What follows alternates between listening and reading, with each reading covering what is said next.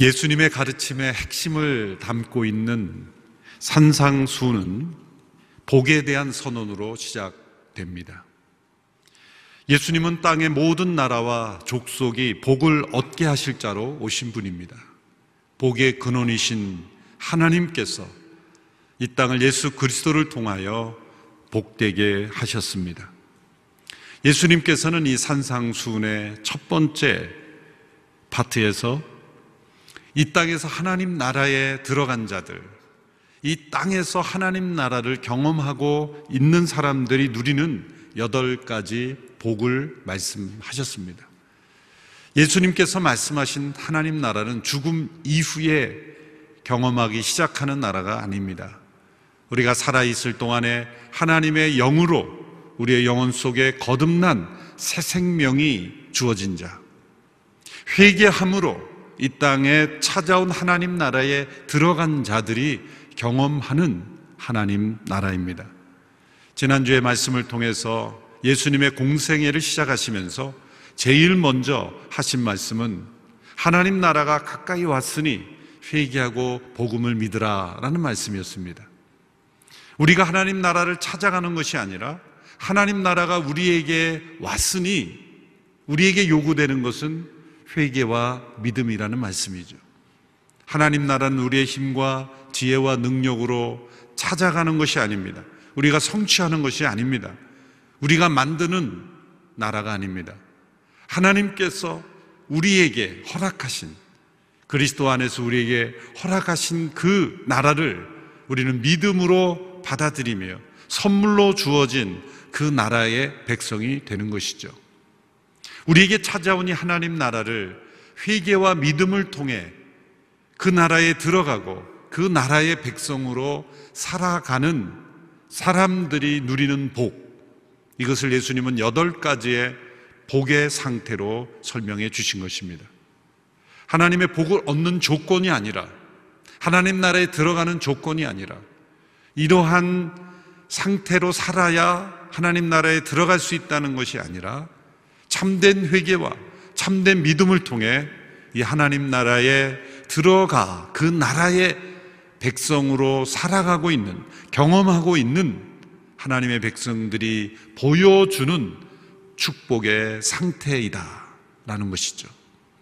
그래서 예수님께서는 복되도다, 복되도다 이렇게 여덟 번 축복을 선언하시며 이 복을 설명하셨습니다.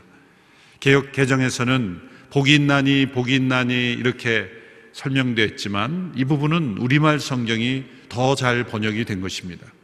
복되도다, 복되도다. 원문에도 보면 이 복되다라는 선언이 가장 앞서 나오는 것이죠. 복되도다, 축복된 모습이다. 이렇게 여덟 가지로 선언하시며 마치 이 상태를 기뻐하시는 듯한 그러한 모습으로 예수님께서 축복을 선언하신 것입니다. 이 여덟 가지의 복의 내용들을 보면 이것은 어떤 소유나 성취나 환경이나 우리의 행함이 아닙니다. 이것은 존재의 상태입니다. 우리의 됨됨이입니다.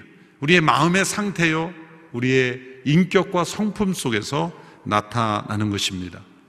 참된 복은 마음의 상태에 있다는 것이죠. 우리의 외면적인, 환경적인, 우리가 이룬 어떤 성취가 아니라 우리의 마음 깊숙한 곳에 있는 마음의 상태로부터 참된 복이 결정된다는 것을 설명하고 있습니다. 이 여덟 가지의 복은 서로 연결되어 있습니다. 어느 한 가지만 따로 떼어서 설명할 수 없습니다. 그래서 사실 이 한 구절 한 구절 여덟 가지의 복을 나누어서 말씀할 수도 있지만 오늘은 이 여덟 가지의 복을 전체적인 시각에서 이 여덟 가지의 복이 어떻게 서로 연결되어 있는가를 살펴보는 관점에서 말씀을 드리고자 하는 것입니다. 성령의 아홉 가지 열매가 서로 분리될 수 없는 것처럼 이 성령의 아홉 가지 열매, 사랑이라 화평, 충성, 온절제, 이 여덟 가지, 이 아홉 가지 열매가 사실은 한 가지 한 가지가 서로 연결되어 있는 겁니다. 그래서 이 성령의 아홉 가지 열매가 열매라고 할 때 원문에 보면 복수라고 해야 되잖아요. 아홉 가지나 아홉 가지니까 복수로 써야 되는데 단수로 사용했어요. 성령의 열매는 사실 한 가지입니다. 그런데 그래서 아홉 가지의 모습으로 나타나는 것처럼 참된 복의 상태가 서로 분리되어 있는 것이 아니라 여덟 가지가 서로 연결되어 나타나기 때문에 어느 한 가지의 이 복의 측면만을 가지고 전부를 설명할 수 없습니다.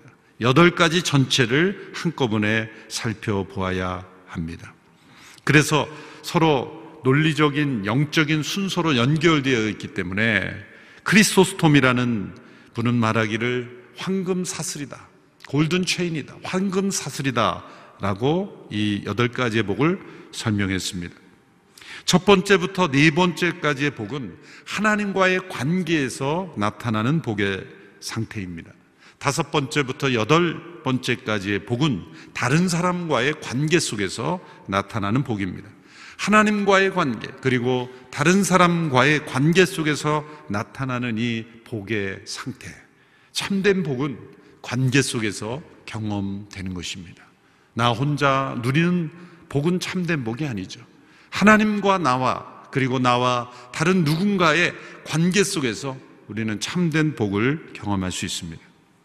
이 여덟 가지의 복을 가만히 살펴보면 예수님의 모습이 나타납니다. 이 팔복의 특성을 가장 완벽하게 보여주신 분은 예수님이십니다. 예수님의 마음의 상태, 그분의 성품, 그분의 관계를 통해 보면 이 여덟 가지의 복의 상태가 바로 예수님의 모습 속에 나타납니다. 그리스도께서 내 안에, 내가 그리스도 안에 거하는 이 그리스도 안에 서의 연합의 삶을 우리가 살아갈 때 그것이 바로 이 땅에서 하나님 나라를 경험하며 하나님 나라의 백성으로 살아가는 삶인 것입니다. 이 땅에서 하나님 나라의 삶을 살아가는 그 복의 상태가 바로 여덟 가지 복의 상태로 나타나는 것입니다. 이제 첫 번째 복을 함께 살펴봅니다. 삼 절 말씀 같이 읽겠습니다. 시작. 복되도다 마음이 가난한 사람들이요 하늘나라가 그들의 것이다. 마음이 가난한 자들이여 복되도다. 마음의 가난, 우리가 많은 설명을 이미 들었을 겁니다.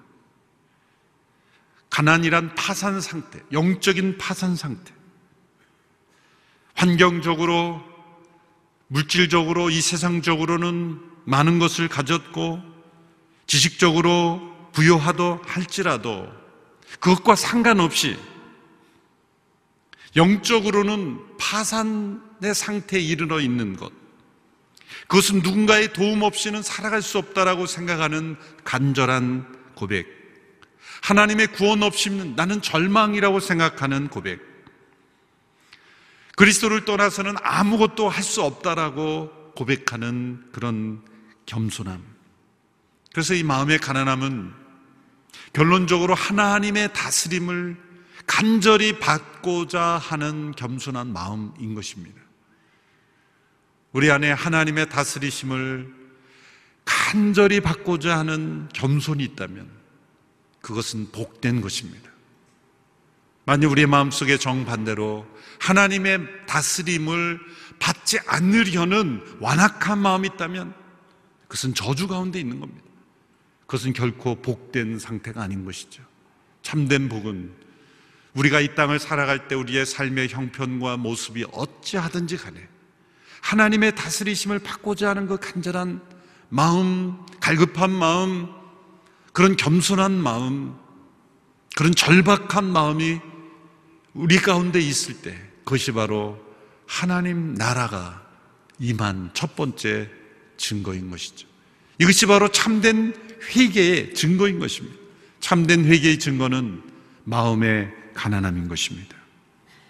예수님 당시에 하나님 나라를 경험한 사람들은 자신들이 가지고 이룬 것이 너무 많아서 하나님께 감사하던 바리새인들이 아니었습니다.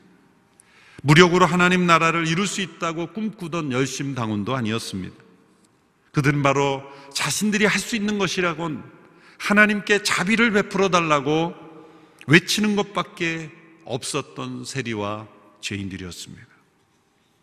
위대한 선교사 윌리엄 캐리는 사십 년 동안 성경을 육 개 언어로 번역하고 일부분은 이십구 개 언어로 번역한 위대한 사역을 감당했음에도 불구하고 그의 묘비의 자신의 생을 이렇게 평가했습니다. 한 보잘것없고 가난하고 무력한 벌레 같은 나, 주님의 인자한 팔에 안기다. 그가 자존감이 낮았기 때문에 이런 묘비를 남긴 것이 아닙니다. 자신이 하나님 앞에 붙들리지 않으면 얼마나 무능력한, 얼마나 연약한, 얼마나 무가치한 존재인지를 아는 마음이 가난한 사람이었기 때문입니다. 사도 바울도 자신의 가난한 마음을 이렇게 고백했습니다. 무엇이든지 내게 유익하던 것을 내가 그리스도를 위하여 다 해로 여길 뿐더러 또한 모든 것을 해로 여김은 내 주 그리스도 예수를 아는 지식이 가장 고상함이라. 가장 위대하신 주님을 만났을 때 자신이 가지고 자랑하고 자신에게 유익을 주던 모든 것이 다 배설물처럼 여겨질 수 있는 마음, 그것이 바로 가난한 마음이요, 그것이 바로 하나님 나라가 임한 첫 번째 축복된 상태라는 것이죠. 이제 두 번째 복입니다. 사 절 말씀 같이 읽습니다. 시작. 복되도다 슬퍼하는 사람들이요, 그들에게 위로가 있을 것이다. 이 슬픔은 첫 번째 복의 상태, 마음의 가난한 상태에서 이어지는 상태입니다. 마음의 가난함에서 나오는 슬픔입니다. 따라서 두 번째 복은 첫 번째 복의 결과입니다. 두 번째 축복된 상태는 슬퍼하는 사람들의 복입니다. 세상은 슬픔 속에 있는 사람을 결코 복되다고 말하지 않습니다. 세상은 인생을 즐기라고 말합니다. 즐겁게 웃고 기쁘게 사는 것을 복되다 말합니다. 그러나 예수님은 이 땅에서 하나님 나라를 사는 성도들은 세상 가운데 슬퍼하며 살아간다고 말합니다. 자신의 죄로 인하여 슬퍼합니다. 이 세상의 상태로 인하여 슬퍼합니다. 이 세상이라는 배가 기울어 바다로 빠져들고 있기 때문입니다. 세상은 진보를 믿고 기술의 발전을 믿고 미래에 대한 환상에 젖어 있지만 제자들은 세상의 종말과 심판을 믿기에 슬퍼합니다. 최근에 어떤 분이 이런 얘기를 하더라고요. 이제 사람들이 소위 인공지능 에이아이라는 걸 만들잖아요. 그래서 에이아이를 하나님께서 어떻게 보실까? 인간들이 에이아이를 만들 때, 인공지능을 만들 때 하나님은 어떻게 보실까라는 생각에 어떤 분이 이런 코멘트를 하시더라고요. 너희도 한번 만들어서 마음 좀 골치 좀 썩어봐라. 하나님께서 인간을 지능을 가진 존재로 만드셔서 얼마나 마음 아파하셨는지 인공지능을 만들어서 한번 너희도 힘들어 보라, 그렇게 말씀하실 것 같다는 거예요. 이 세상에서 인공지능을 만들어서 유토피아가 올 것처럼 사람들을 생각하지만 그 이후에 다가올 수많은 기술의 발전 이후에 다가오는 세상의 아픔은 사람들이 바라보지 못합니다. 예수님께서 세상에 계실 때 웃으셨다는 기록이 없습니다. 사실 예수님이 하신 말씀과 그런 내용들을 보면 아주 위트 있는 그런 말씀들이 참 많으셨습니다. 그러나 예수님은 세상에 계실 때 애통하는 분이셨습니다. 세상을 보시며 눈물을 많이 흘리셨습니다. 자신의 죄 때문이 아니라 세상의 죄 때문에 애통하신 것이죠. 승천하신 예수님께서 지금도 눈물로 애통함으로 우리를 위하여 기도하고 계신 줄로 믿습니다. 이렇게 슬퍼하는 자에게는 위로의 복을, 위로의 복을 받습니다. 히브리인들은 이 슬퍼하는 단어의 수동형으로 위로한다라는 단어를 만들었었습니다. 그러니까 위로와 슬픔은 서로 수동형으로 바꿔지면 단어가 만들어지는 것이죠. 진정한 위로가 무엇입니까? 함께 슬퍼할 때 이루어지는 것이죠. 이 세상을 보고 하나님의 마음을 품고 가난한 마음 속에 세상을 향한 하나님의 마음을 품고 슬퍼하는 자는 위로부터 주시는 하늘의 위로, 성령 하나님께서 십자가의 그 은혜로 인해서 우리에게 주어지는 그 하늘의 위로를 경험하는 거예요. 이 땅에서 하나님 나라의 위로를 경험하며 살아가는 것이죠. 세 번째 복으로 넘어갈 때 오 절의 말씀을 같이 읽겠습니다. 시작. 복되도다 온유한 사람들이여, 그들은 땅을 유업으로 받을 것이다. 마음의 가난함으로부터 시작해서 슬퍼하는 사람의 마음은 세 번째 단계로 온유합니다. 가난한 마음과 슬퍼하는 마음의 결과는 온유한 마음이죠. 온유함이란 무엇입니까? 하나님에 대한 온유와 사람에 대한 온유로 나누어 볼 수 있습니다. 하나님에 대한 온유는 하나님의 뜻이 아무리 힘들고 어려울지라도 그 뜻에 순종할 수 있는 힘, 그 하나님의 주권을 인정하고 하나님의 뜻이 이루어지도록 그 일에 온전히 헌신할 수 있는 내면의 힘, 그것이 온유함입니다. 사람에 대한 온유함은 무엇일까요? 어떠한 상황 속에서도 하나님의 뜻이 이루어지도록 인정하는 것, 때로 자신의 연약함과 허물을 인정하는 것, 자신이 하나님 앞에서 죄인됨을 인정할 수 있는 것, 다른 사람이 나에 대해서 그렇게 지적해도 허용할 수 있는 것. 예수님은 온유하셨습니다. 자신이 죄인으로 인정받으시고 우리의 죄를 온전히 대속할 수 있게 되기 위해서 그분은 온유하셔야만 했습니다. 산헤드린 공회에서 불법으로 재판받을 때, 빌라도와 헤롯 앞에서 재판받고 조롱받으실 때, 십자가에서 못 박히실 때 나는 죄가 없다, 나는 죄가 없다, 나는 무죄하다, 그렇게 자신을 변호하지 않으셨어요. 우리의 죄를 대신 감당하실 수 있기에 죄인으로 그는 십자가에 못 박히셔야만 했던 겁니다. 온유하게 그 모든 조롱을 참으셨고 십자가를 통해 이루어진 하나님의 뜻에 순종하셔야만 했기에 그분은 온유하게 그 모든 것을 참으셨던 겁니다. 존 본연은 이런 말을 했습니다. 넘어져 있는 사람들은 넘어질 것을 두려워할 필요가 없다. 참된 온유는 무엇입니까? 하나님 앞에 온전히 넘어져 있는 거예요. 하나님 앞에 뻣뻣이 서 있는 것, 넘어질 위험이 많은 거죠. 마음이 가난하고 슬퍼하는 마음은 온유한 마음, 하나님의 뜻이라면 내가 때로 세상에서 오해받고 조롱받을지라도 하나님의 뜻이 이루어지는 것에 순종할 줄 아는 힘, 이것이 바로 온유한 자가 누리는 복입니다. 놀랍게도 하나님께서는 이들을 세상에서 내버려 두지 않으십니다. 온유한 자는 땅을 기업으로 받는다. 이것은 세상의 힘과 무력으로 세상을 정복한다는 뜻이 아닙니다. 세상에 땅을 많이 한 차지한 사람들은 온유해 보이지 않은 사람들이죠. 그래서 사람들은 땅을 목표로 하는 사람들은 온유하면 안 되는 것으로 생각합니다. 강박한 마음으로, 온유와 정반대의 마음으로 살아가죠.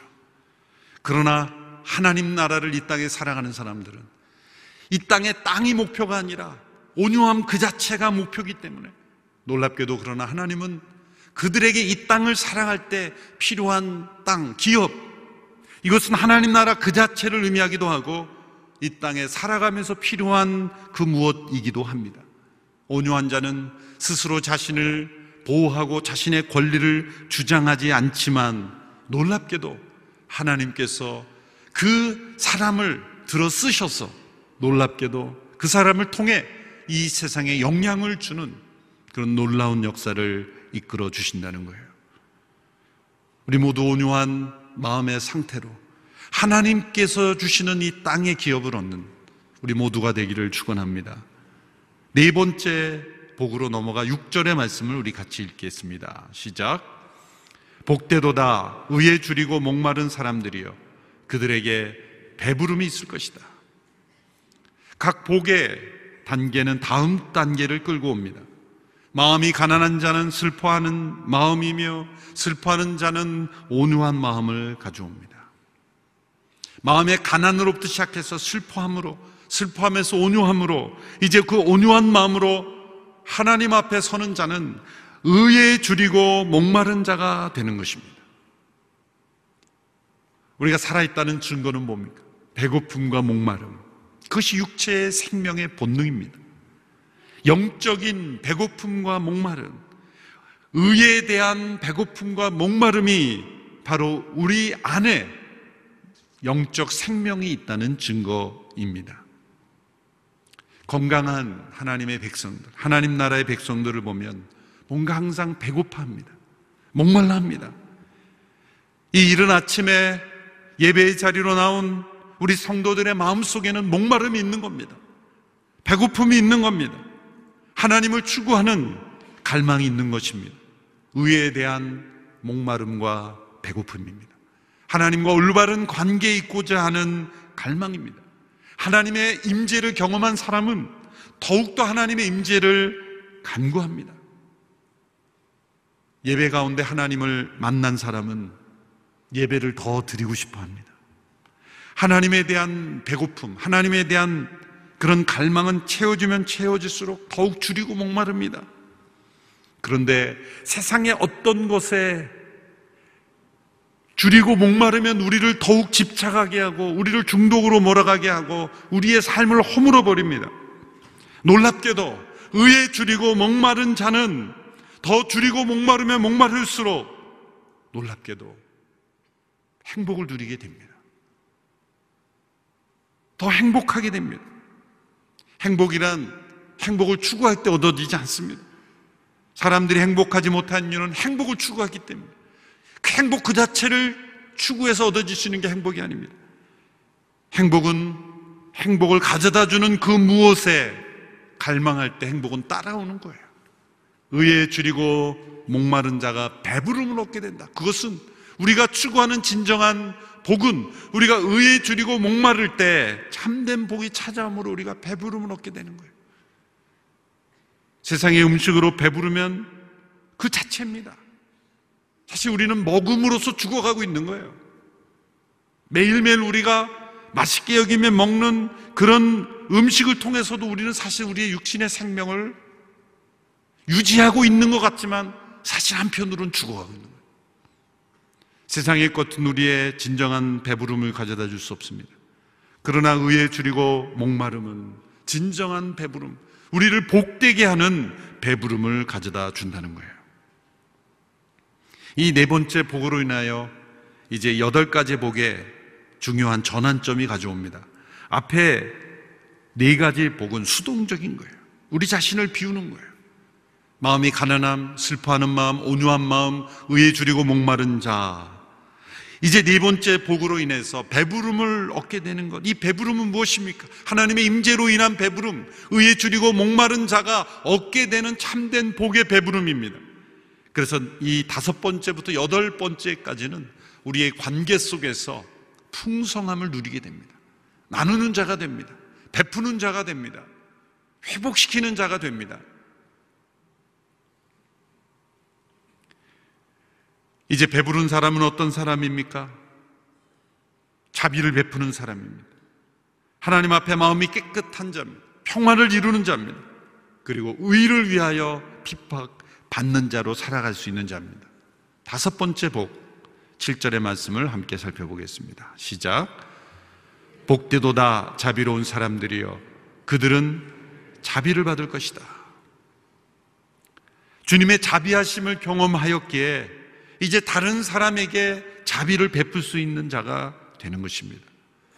다른 사람에 대하여 자비로운 행동을 베푼 사람은 그것은 무엇을 의미합니까? 이미 자비를 경험한 자라는 증거입니다. 시편 십팔 편 이십오 절에 자비로운 자에게는 주의 자비로우심을 나타내신다 말씀했습니다. 의에 줄이고 목마른 자가 배부름을 얻은 자는 이제는 베푸는 자가 될 수 있는 거예요. 만일 내가 자비를 베푸지 못하고 있다면 오직 한 가지 설명만이 있을 뿐이에요. 그것은 아직 하나님의 자비를 경험하지 못한 거예요. 사람은 받은 만큼 줄 수 있는 겁니다. 자신이 경험하지 못한 건 절대 줄 수 없는 것이 사람입니다. 용서를 경험하지 못했으면 용서를 줄 수 없어요. 자비를 경험하지 못했으면 자비를 줄 수 없어요. 누군가를 용서하고 있다는 건 용서받은 경험이 있다는 거예요. 하나님의 용서를 경험하지 못했다면 다른 사람을 용서하지 못해요. 하나님의 자비를 경험하지 못했다면 다른 사람에게 자비를 베풀지 못하는 거예요. 자비로운 사람들이여, 그들은 자비를 받을 것이다. 이 말씀은 너희가 누군가를 용서하지 않으면 용서받지 못할 것이다 라는 예수님의 말씀과 맥락을 같이 하는 거예요. 참으로 복된 것은 자비를 베푸는 자가 될 수 있다는 거죠. 하나님의 그 풍성하신 자비하심, 이 자비라는 것은 love in action, 행동으로 나타나는 사랑이라고 번역할 수 있습니다. 필요를 채워주고 행동함으로 그 사랑을 나타내는 그러한 모습, 이것이 자비라는 의미입니다. 우리 모든 삶의 영역 속에 누군가에게 자비를 베풀 수 있다는 것, 그것은 하나님의 자비하심을 경험하였다는 증거예요. 그것이 얼마나 복된 것인가. 이 땅을 살아가며 얼마나 내가 많은 것을 성취하고 얼마나 많은 것을 가졌는가가 아니라 얼마나 많이 베풀었는가, 그것이 바로 복의 상태라는 거죠. 다섯, 여섯 번째 복으로 넘어가서 이제 팔 절의 말씀 같이 읽습니다. 시작. 복되도다 마음이 깨끗한 사람들이여 그들은 하나님을 볼 것이다. 마음이 깨끗하다는 것은 죄가 없다는 것이 아닙니다. 우리에게는 근본적인 정결함이 없습니다. 오직 예수 그리스도의 의로 인하여 덧입은 의, 우리의 죄를 씻어주시는 하나님의 의, 그리스도의 보혈로 깨끗함을 용서받은 그러한 정결함이 있을 뿐입니다. 다윗은 이렇게 고백했죠. 하나님이여 내 속에 정한 마음을 창조하시고 내 안에 정직한 영을 새롭게 하소서. 하나님께서 새롭게 창조해 주시는 정결함인 것입니다. 여러분, 내가 이런 정결한 마음, 깨끗한 마음을 가졌다는 것은 어떻게 알 수 있습니까? 죄가 없다는 것이 아니라 내 안에 하나님께서 미워하시는 것을 미워하고 있다면, 하나님께서 사랑하시는 것을 사랑하고 있다면 내 안에 정결한 마음이 있는 겁니다. 내 안에 문제가 없다는 것이 아니라 내 안에 있는 이 마음은 하나님께서 싫어하시는 마음, 미워하시는 마음이다. 이것은 하나님께서 기뻐하시는 마음이다. 그것이 분별이 된다면 자신의 마음에 있는 동기와 목적이 순수한가 순수하지 않은가가 분별이 된다면 그 사람은 하나님을 보고 있는 사람이에요. 하나님을 볼 것이라 라는 말씀은 하나님의 보시는 임재 앞에서 살아간다, 그런 뜻입니다. 우리 눈으로 완전히 하나님을 볼 수 없습니다. 하나님을 볼 것이요 라고 하는 것은 자신의 모든 삶과 행동과 관계 속에서 하나님께서 보시는 눈으로 모든 상황을 볼 수 있는 자가 된다 라는 것을 말씀하는 것이죠. 이것이 복된 겁니다. 우리의 모든 상황 속에 하나님을 볼 수 있다면, 관계 속에, 나의 모든 행동 속에 하나님의 눈으로 자신을 보고, 하나님의 눈으로 다른 사람을 보고, 하나님의 눈으로 상황을 볼 수 있다면 얼마나 복된 일입니까? 일곱 번째 복입니다. 구 절의 말씀 같이 읽습니다. 시작. 복되도다 평화를 이루는 사람들이요 그들은 하나님의 아들들이라 불릴 것이다. 이 일곱 번째 복은 여섯 번째 복과도 긴밀하게 연결되어 있죠. 평화를 이룰 수 있는 사람은 깨끗한 마음의 상태일 때 가능합니다. 왜 평화가 이루어지지 않습니까? 우리의 마음이 정결하지 않기 때문이에요. 야고보서 삼 장 십칠 절에도 오직 위로부터 난 지혜는 첫째 성결하고 다음에 화평하고, 화평 이전에, 평화 이전에 성결, 정결이 나옵니다. 평화를 깨는 것은 죄입니다. 우리의 마음속에 있는 죄가, 거짓이, 우리의 마음속에 있는 온갖 더러운 것들이 평화를 깨는 것입니다. 세상에서는 평화 평화 말하지만 진정한 평화가 이루어지지 않는 이유가 무엇입니까? 깨끗하니, 깨끗한 순수한 마음이 없기 때문입니다. 진정한 평화라, 평화란 의로움으로 충만한 거예요. 의로움으로 충만할 때 진정한 평화가 오는 것이죠. 하나님은 평화의 하나님이십니다. 우리가 하나님의 나라의 백성으로 하나님의 자녀다운, 자녀는 평화를 이루는, 그 평화를 이루는 자가 되기 위해서는 마음이 정결한 마음이 돼야죠. 정결한 마음이 얻기 위해서는 의에 줄이고 목마른 자가 돼야 되는, 자비가, 자비를 베풀 수 있는 사람이 되는, 이 모든 복들이 서로 연결되어 있는 것입니다. 마지막 여덟 번째 복입니다. 십 절에서 십이 절의 말씀을 같이 읽습니다. 시작. 복되도다 의를 위해 핍박을 받는 사람들이여 하늘나라가 그들의 것이다. 복되도다 나 때문에 사람들의 모욕과 핍박과 터무니없는 온갖 비난을 받는 너희들 기뻐하고 즐거워하라. 하늘에서 너희들의 상이 크다.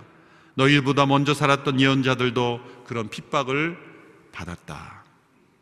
마지막 복은 이해하기 어려운 복입니다. 하나님 나라를 소유한 사람이라면 이런 핍박이 없어야 한다고 생각하기 마련입니다. 그러나 이 땅에서 하나님 나라의 백성으로 사는 사람은, 그리고 가장 복되다라고 말하는 것은 의를 위하여 적극적으로 핍박을 받을 수 있는 사람들이라는 것이죠. 여덟 번째 복이 일곱 번째 복 다음으로 나와야 되는 이유가 여기에 있습니다. 하나님 나라의 백성들이 의를 위하여 핍박을 받는 것은 평화를 이루는 자들이기 때문입니다. 죄악된 세상에서 평화를 이루는 자들에게는 반드시 희생이 따르기 때문입니다. 참된 평화에는 대가가 요구되기 때문입니다. 예수님께서 십자가에 못 박히신 이유가 무엇입니까? 하나님과 인간 사이의 평화를 이루기 위해서 대가를 치르신 것입니다. 예수님은 마음이 가난하셨습니다. 애통하셨습니다. 온유하셨습니다. 자비를 베푸셨습니다. 마음이 평, 청결하신 분이었습니다. 그리고 평화를 이루신 분이었습니다. 그래서 예수님은 십자가에 못 박히신 것입니다. 예수님께서 이 마지막 복을 말씀하실 때는 복이 있다라는 말씀을 두 번씩이나 반복하셨어요. 하나님 나라의 백성으로 이 땅에서 의를 위하여 핍박을 받는 자는 두 배의 복이 있을 뿐만 아니라 하늘에서 상이 크다, 기뻐하고 즐거워할 일이다. 이 세상의 시각으로는 이해할 수 없는 복입니다. 흥미롭게도 첫 번째 복의 상태를 말할 때 마음이 가난한 자가 하나님 나라가 저희 것이다 이렇게 말씀하셨고, 이제 마지막 여덟 번째 복도 의를 위하여 핍박을 받는 자도 하나님 나라가 저희의 것이다, 똑같은 하나님 나라에 대해 설명하셨어요. 그런데 동일한 하나님 나라이지만 그 깊이는 다른 거죠. 마치 음의 옥타브에서 도로 시작해서 도레미파솔라시도, 음의 높이가 다른 도가 있죠. 아래 도가 있고 위에 도가 있는 것처럼 하나님 나라도 마음이 가난한 상태에서 경험한 하나님 나라와 의를 위하여 핍박받는 자로서 경험하는 그 하나님 나라의 그 깊이는 다른 것입니다. 만일 우리가 이 땅에서 이 팔복의 상태와 정반대의 삶을 산다면 그것은 완전히 하나님 나라 밖에서 영적으로 죽어있는 상태로서 살아가면 살아갈수록 우리는 지옥과 같은 삶을 경험하게 될 겁니다. 어떤 분이 이것을 정반대로 이렇게 쓴 글을 보았습니다. 이 팔복을 정반대로 복이 아닌 상태로 설명한 거죠. 영적인 자기 만족에 빠진 자는 가련하나니 지옥이 저희 것입니다. 자기 죄성의 비참함을 부인하는 자는 가련하나니 저희가 고통을 받을 것이다. 자기 중심적인 자는 가련하나니 저희가 공허하게 살 것이다. 끊임없이 자신을 정당화하는 자는 가련하나니 저희의 노력이 헛될 것이다. 긍휼히 여기지 않는 자는 가련하나니 저희가 긍휼히 여김을 받지 못할 것이다. 부정한 마음을 가진 자는 가련하나니 저희가 하나님을 보지 못할 것이다. 화평을 거부하는 자는 가련하나니 저희가 사단의 자식이라 일컬음을 받을 것이다. 안락함을 위해 헌신을 거부하는 자는 가련하나니 지옥이 저희 것입니다. 이 땅에서 하나님의 백성으로 사는 것은 복된 것입니다. 예수님께서 여덟 가지로 복되다 선언하실 만큼 복된 것입니다. 가난한 마음으로 시작해서 의를 위하여 핍박받을 수 있는 마음의 상태까지 다 복된 것입니다. 이 하나님 나라의 복된 삶은 우리에게 이미 주어진 것입니다. 예수 그리스도 안에서 그분의 십자가 앞에서 우리는 가난한 마음으로 설 수밖에 없습니다. 그분의 십자가와 함께 나갈 때 우리는 의를 위하여 핍박받는 데까지 나갑니다. 이것은 우리의 힘으로 성취하는 것이 아닙니다. 그리스도의 십자가를 통해 우리에게 주어지는 은혜의 선물입니다. 날마다 이 여덟 가지의 복의 상태로 우리의 마음을 살펴보고 우리가 진정 복된 삶을 살고 있는지 아닌지를 살펴보는 우리 모두가 되기를 축원합니다. 기도하겠습니다. 하나님 아버지, 예수 그리스도를 통하여 우리를 구원하시고 하나님 나라의 백성 되게 하신 것 감사합니다. 날마다 이 세상의 눈이 아니라 이 말씀의 눈으로 예수님께서 말씀하신 이 여덟 가지의 복의 시선으로 우리의 마음을 살피고 우리의 삶을 살필 수 있는 저희들이 되게 하여 주시옵소서. 하나님 나라의 백성으로 여덟 가지의 복의 이 충만한 은혜를 날마다 누리며 살아가는 저희들이 되게 하여 주시옵소서. 예수님의 이름으로 기도하옵나이다. 아멘.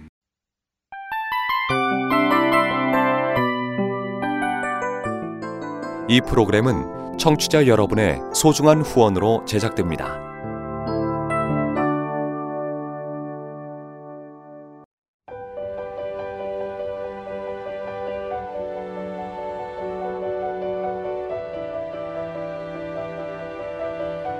세상에는 수많은 교회들이 있지만 더 깊이 있는 말씀 강해를 찾기 위해 크기로만 교회를 선정하지 않습니다. 보다 좋은 영적 콘텐츠를 더 많이 나누기 위해 방송비를 받지 않습니다. 일 년 삼백육십오 일 복음만 전하고 싶어서 우리는 광고를 하지 않습니다. 온누리의 복음을 땅끝까지 씨지엔 티비와 함께 땅끝 선교사가 되어주세요.